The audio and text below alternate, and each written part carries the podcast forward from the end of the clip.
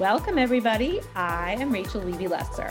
And I am Stephanie Goldstein, and this is Life's Accessories, a podcast about accessories, clothing, fashion, and the stories behind them.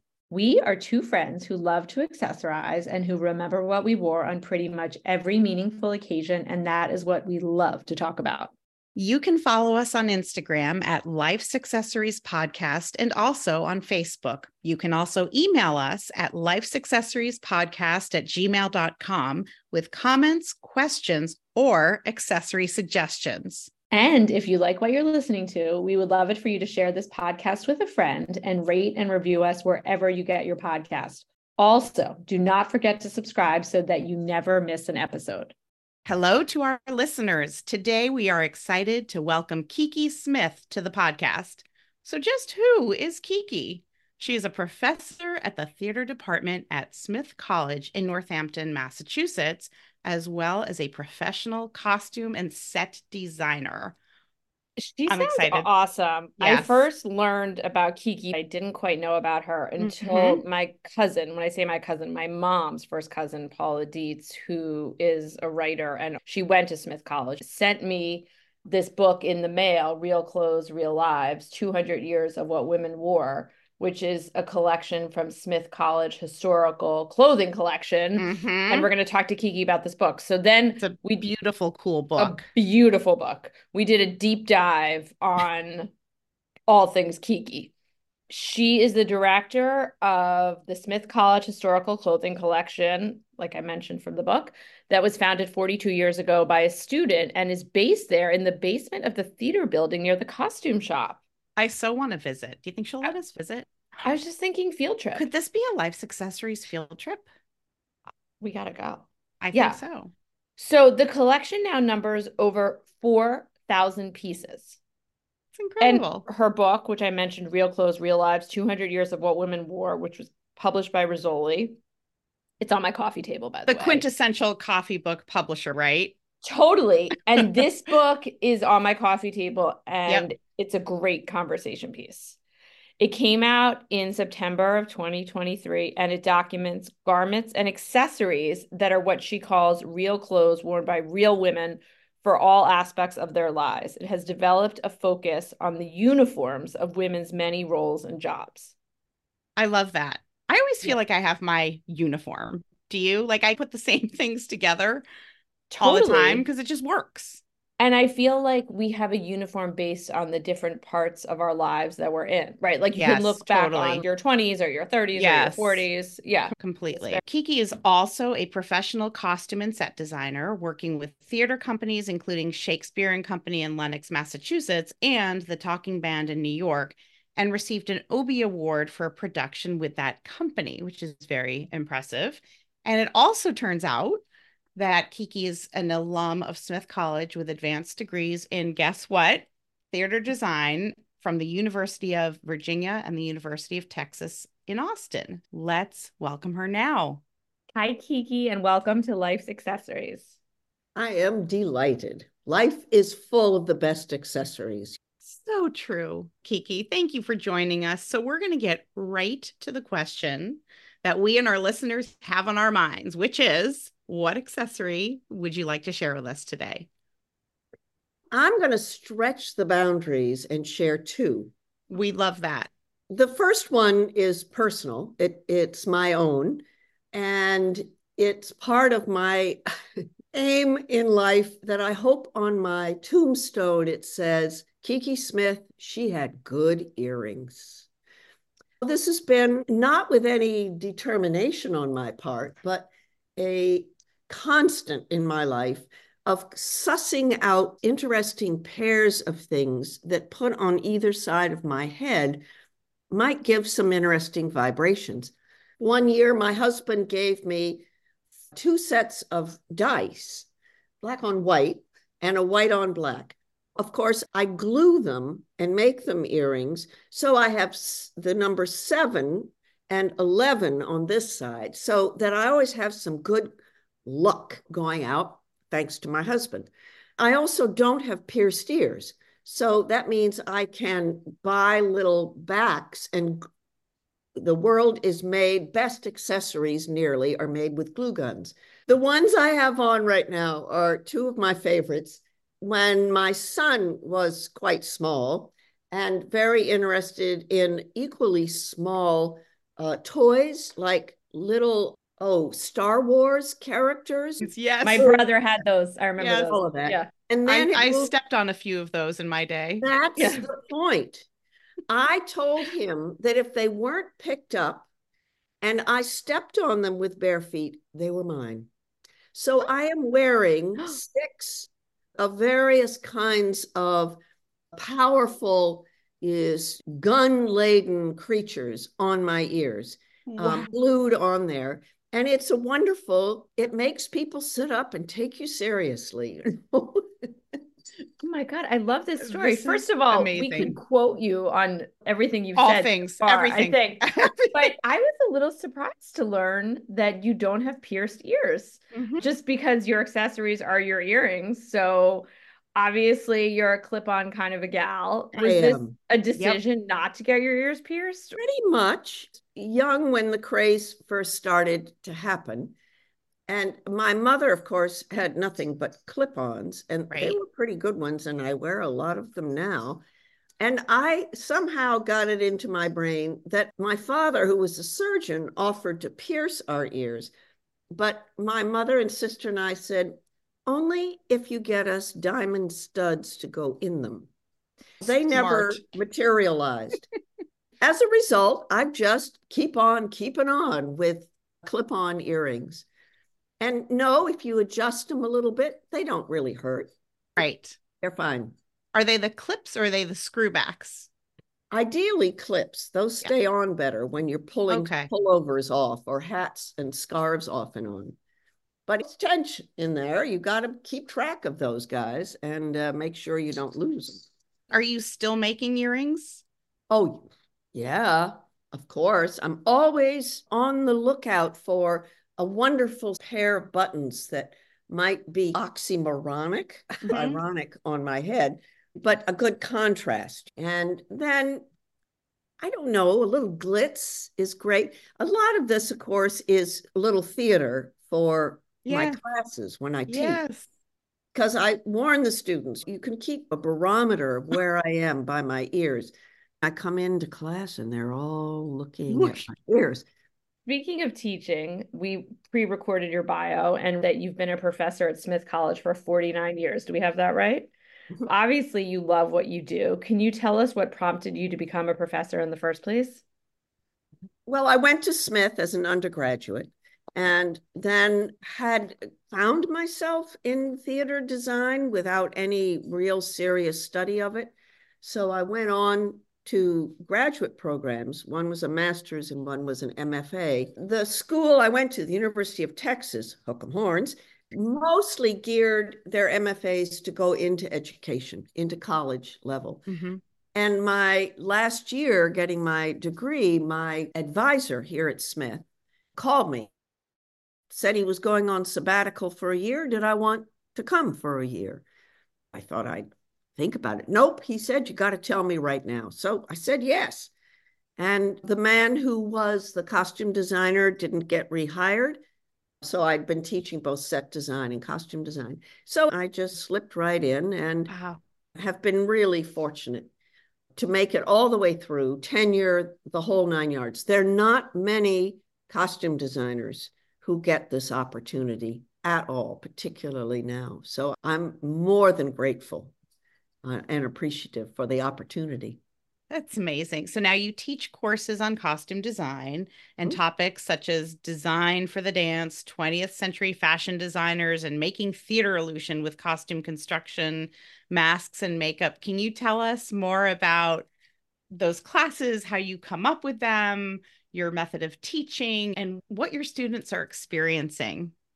Some of those specialty courses I haven't had a chance to teach in a while. Yeah. I find that the students here who are very bright and are willing to, if I can give them the right platform, to take some leaps in their confidence about themselves, to explore and play. And that to me is a quality that doesn't always last into adulthood. And I am very grateful to have the opportunity basically to play, which is a good part of the design process.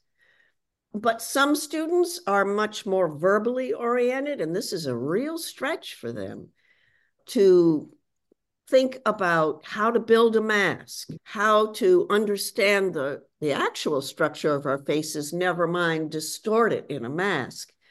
And so a lot of it works up to, in the second semester of costume design, into the topic called theatricality, which is the heart and soul of, to me, the joy of theater that can't be done in a film. Um, it can't be done on television. It's live. It's the memory I have of sitting in the audience watching within a few months of the opening of Lion King with my son, about five years old, sitting on my lap, and the two of us looking at what was happening on stage. Every trope of theater was used it was so thrilling to be there live in a whole group, never mind having my son, whose jaw was also hanging way down. You can't find it much better than that. I guess it's like going to a really good live concert. Mm. Anything I try to do is to get it back to um, exploration of what is thrilling and humanizing about a group of people being together and being surprised in, in a positive way. I'm glad you brought up The Lion King because I actually remember seeing that in the theater when it first came out. I was not five years old, I was in my 20s, but I, I went with my mom and I was like the little kid. And so was she, really, because the costumes were just amazing. Yeah. Beyond. They are awe inspiring. That is They true. really are. Yeah. Can we turn to your book, your beautiful Ooh. book, which is on both of our coffee tables? And by the way, generates a lot of great conversations when people come over. Real Clothes, Real Lives 200 Years of What Women Wore. The book came out earlier this year, and you wrote in your preface that as a costume designer, you are also a hoarder because someday you might need something, which of course we can all relate to. I love that so much. We were wondering how do you catalog and keep track of everything? It's a challenge, and I'm not at all sure I do it very well. If I can get this collection to survive me and my hopeful retirement, whoever comes in who has any more professional training in archiving and managing museums probably will be horrified by some of the things I haven't done or have done. I had the great opportunity to work around some extraordinary scholars and museum people. I have to say that this collection at Smith started over 40 years ago by a student who loved the clothes that I had just pulled out of the regular costume stock in order to save them. They can't go on stage. They couldn't survive being on stage and body sweats, all of that would destroy them even faster. Mm. But I figured if I put them to one side, I could use them in class, I could use them for research purposes. And took the students about four seconds to latch on to that. And one very determined student decided this ought to be a collection. And she packed up her two favorite garments that we had set aside in an acid free box and hauled herself off to New York to first meet with Elizabeth Coleman, who was still then the curator at the Brooklyn Museum collection, and then to Stella Blum, who was at that point the curator at the Met. And she wanted to find out from these two leaders what should be the priorities. And she ended up spending part of her senior year writing a 350 page guide to how uh, uh, this collection should be run and raising money to fund interns to succeed her to do this. So let me tell you, those are big shoes to fill when you're trying to follow the path of, of Beth. And we also had, at that point, a person living in the area, in fact, working at Smith at other variety of jobs, who was at that point establishing herself as a, I consider her the foremost scholar of American women's dress. Unfortunately, not as well known as she should be. But Nancy has a mind like the proverbial steel trap, and she knows how things ought to be done. And she taught us how to just do basic accessioning, how to do the tags, how to do a very basic cataloging system. And that's what we're still doing. Let me tell you, there's still a long way to go to make it adequate. But delightfully, we had access to minds like that who could instruct us.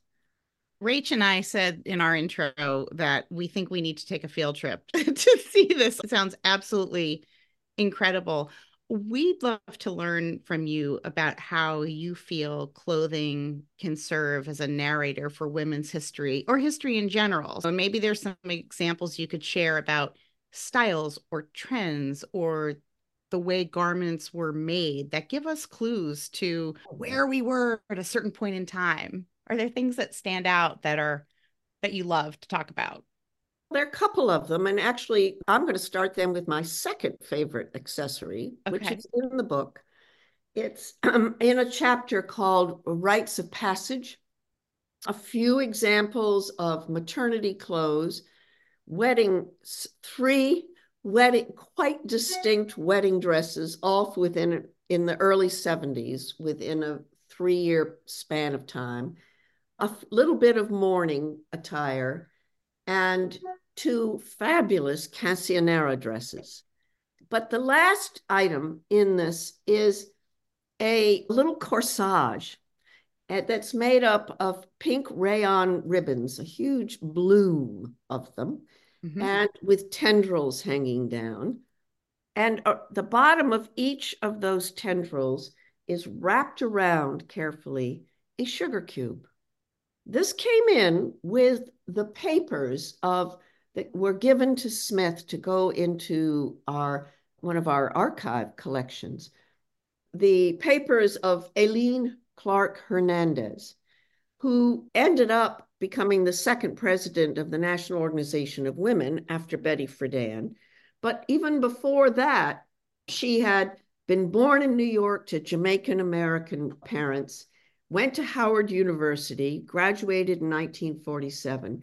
By 1964, President Lyndon Johnson appointed her as the only woman, and certainly probably the only person of color, to the newly established Equal Employment Opportunity Commission. She got so frustrated there, she quit. And she went on to do some extraordinary work on behalf of women of color and also women's rights. All of her papers from this very progressive person came in to Smith, and a student who knew me was there helping to unpack them. And there was this bag of tissue paper holding this pile of ribbons and sugar cubes. Excuse me, no sugar cubes in an archives. I don't know what to do with it. Well, the student said, let me take it to Kiki and let's see what we can find out.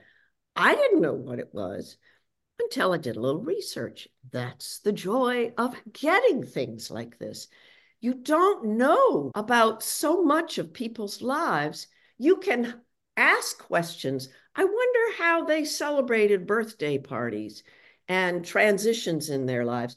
On the other hand, if you get one of these things and you do a little research, you find out that in the middle of the 20th century, there was a trend in the middle Atlantic states that girls would get a corsage on their birthday and it turns out on your 10th birthday, you got 10 lollipops in your corsage, 11 gumdrops, 12 Tootsie Rolls, 13 pieces of bubble gum, 14 dog biscuits, and 15 oh. lifesavers.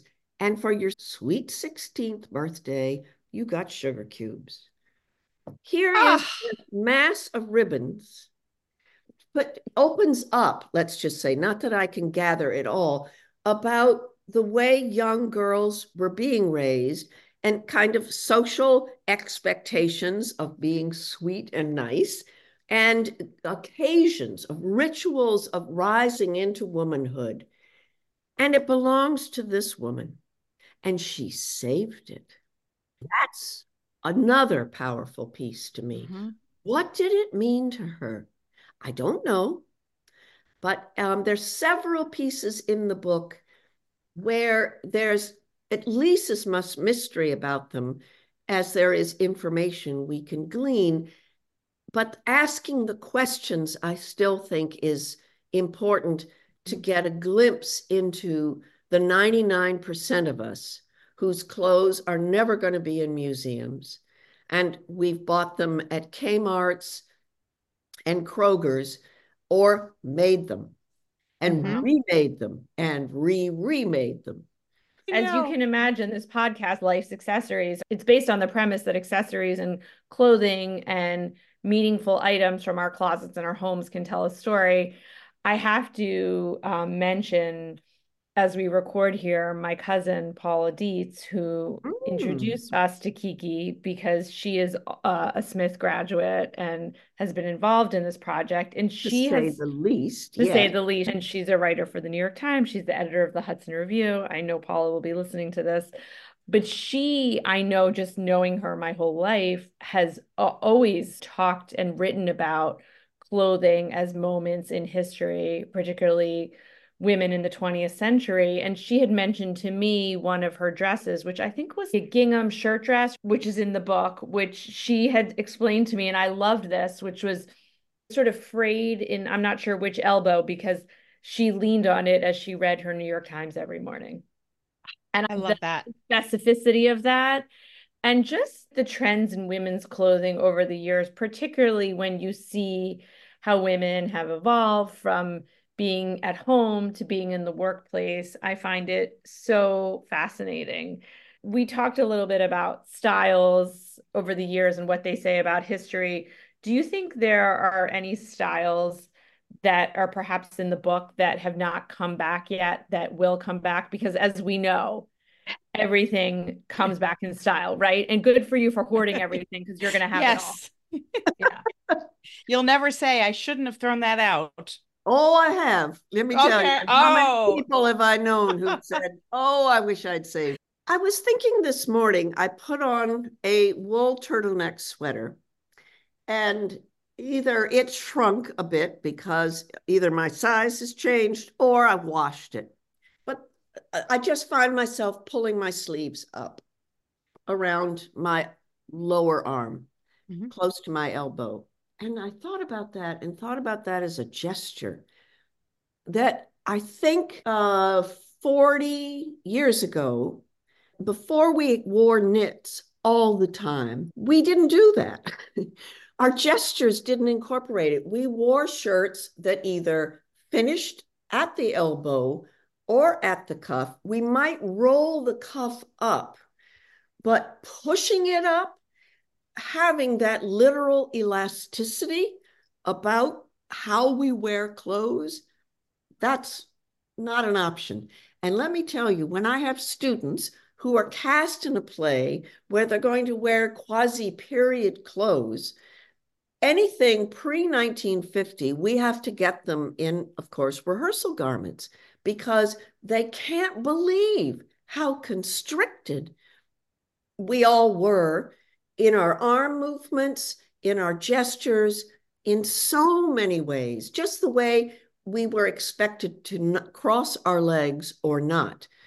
All of those rules of expression, of personal expression. So that makes me think unless we just give up spandex, will we really ever go back to some of these styles? I don't know. I know there's a struggle between buying jeans with spandex and just plain denim and cotton because ecologically there's a difference. Maybe we could hope that one of the lessons is most everybody whose clothes are in here, those known and anonymous, they didn't have very many clothes at all. maybe we'll have to get used to that.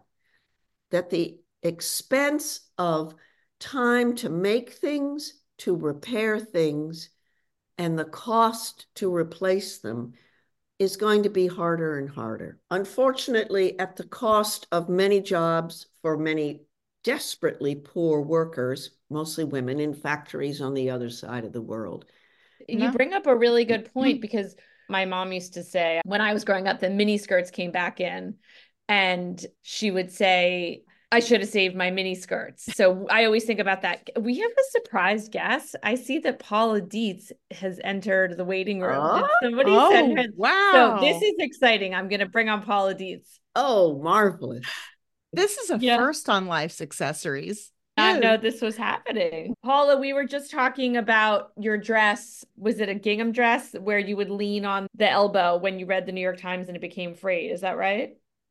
Yes, the, the gingham dress I bought with the patch, and that was one of the reasons I bought it. It was in a thrift shop in Maine. I, I thought this was a webinar that I would just come and listen to you. No, all. you're on it. By the way, you're Paula, on the podcast. Paula is my dear cousin. She's my mother's cousin.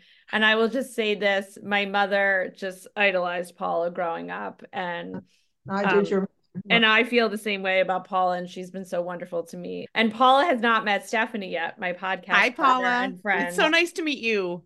I've heard really a lot wonderful. about you, so this is special. we were just talking to Kiki about the book. Can you tell us about your involvement with this project in Smith College well, and the collection? To finish on the gingham dress, which is okay. have, have we shown the dress or not?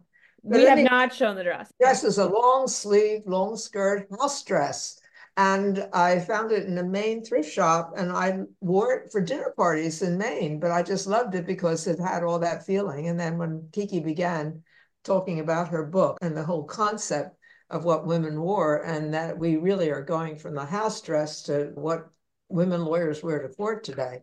So I just, this is Kiki's dress. And because she does such a brilliant job in bringing all this together say that one of my favorite pieces in the book is the close-up on one of the many beautiful photographs, a close-up of that right arm with the patch, of course, hand done, hand stitched by some frugal, smart person a woman, I'm sure, in Maine. And it has a voice, even if I can't hear all the language precisely. Clothing really does tell stories, doesn't it? Truly yeah. does. Paula Kiki was sharing with us her accessory that she first introduced to us today are her earrings that she's wearing that she made.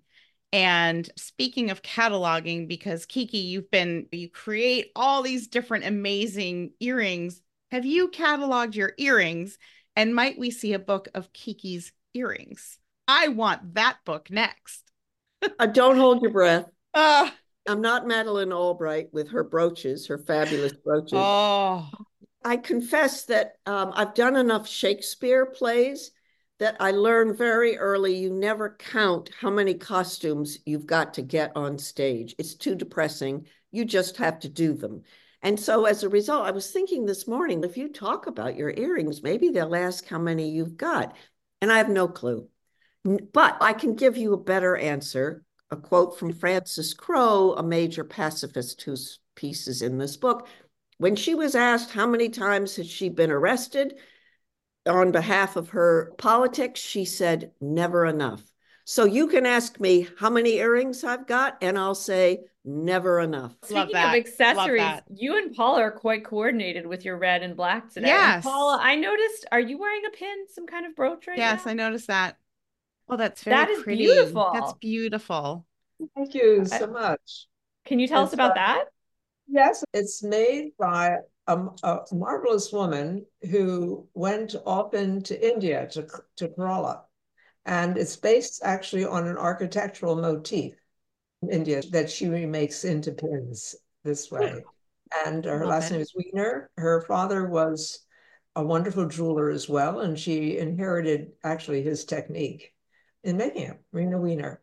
And I would love to wear it, and I only wear it with this jacket, and I just leave it on all the time. Oh, well, it looks fabulous. I love it. It doesn't. I don't wear red very often, but it's the season, It suits and you. So, it does. Yeah, so I just wear it. I love it. I want to go make jewelry this afternoon. That's I know. all I want to do. I, I want to grab a glue, gun and yes, just yeah. start gluing things together. I, I want to get at all my grandmother's and mother's pins and earrings. And I told Paula this, and I, I keep telling Stephanie about this too. Lately, I'm having a lot of my grandmothers who Paula knew, I'm having a lot of her pins remade into necklaces and earrings and other things that I'll wear more often, which has been there a really interesting project. Yeah. Yep. This has been so much fun to speak Incredible. to you both. Kiki, can you tell our listeners where they can find you online and where they can find the book and learn more about it? The book is available. Uh, at, you can order it through any bookstore. Um, you can get it on Amazon as well, but I would, of course, encourage you to get it from your local bookstore. Um, we'll post information about the book yes. in the show notes because it's really Absolutely. wonderful. We want to thank Paula and Kiki for yes. being with us. This was such a fun surprise, Paula, to have you, and it was so wonderful to talk to you, Kiki. It's been the best and such an uplifting time together. So thank you so much for joining us. And thank you to our listeners for tuning in. We hope you enjoyed this episode of Life's Accessories. Please don't forget to subscribe, rate us, and get in touch. Thanks for tuning in.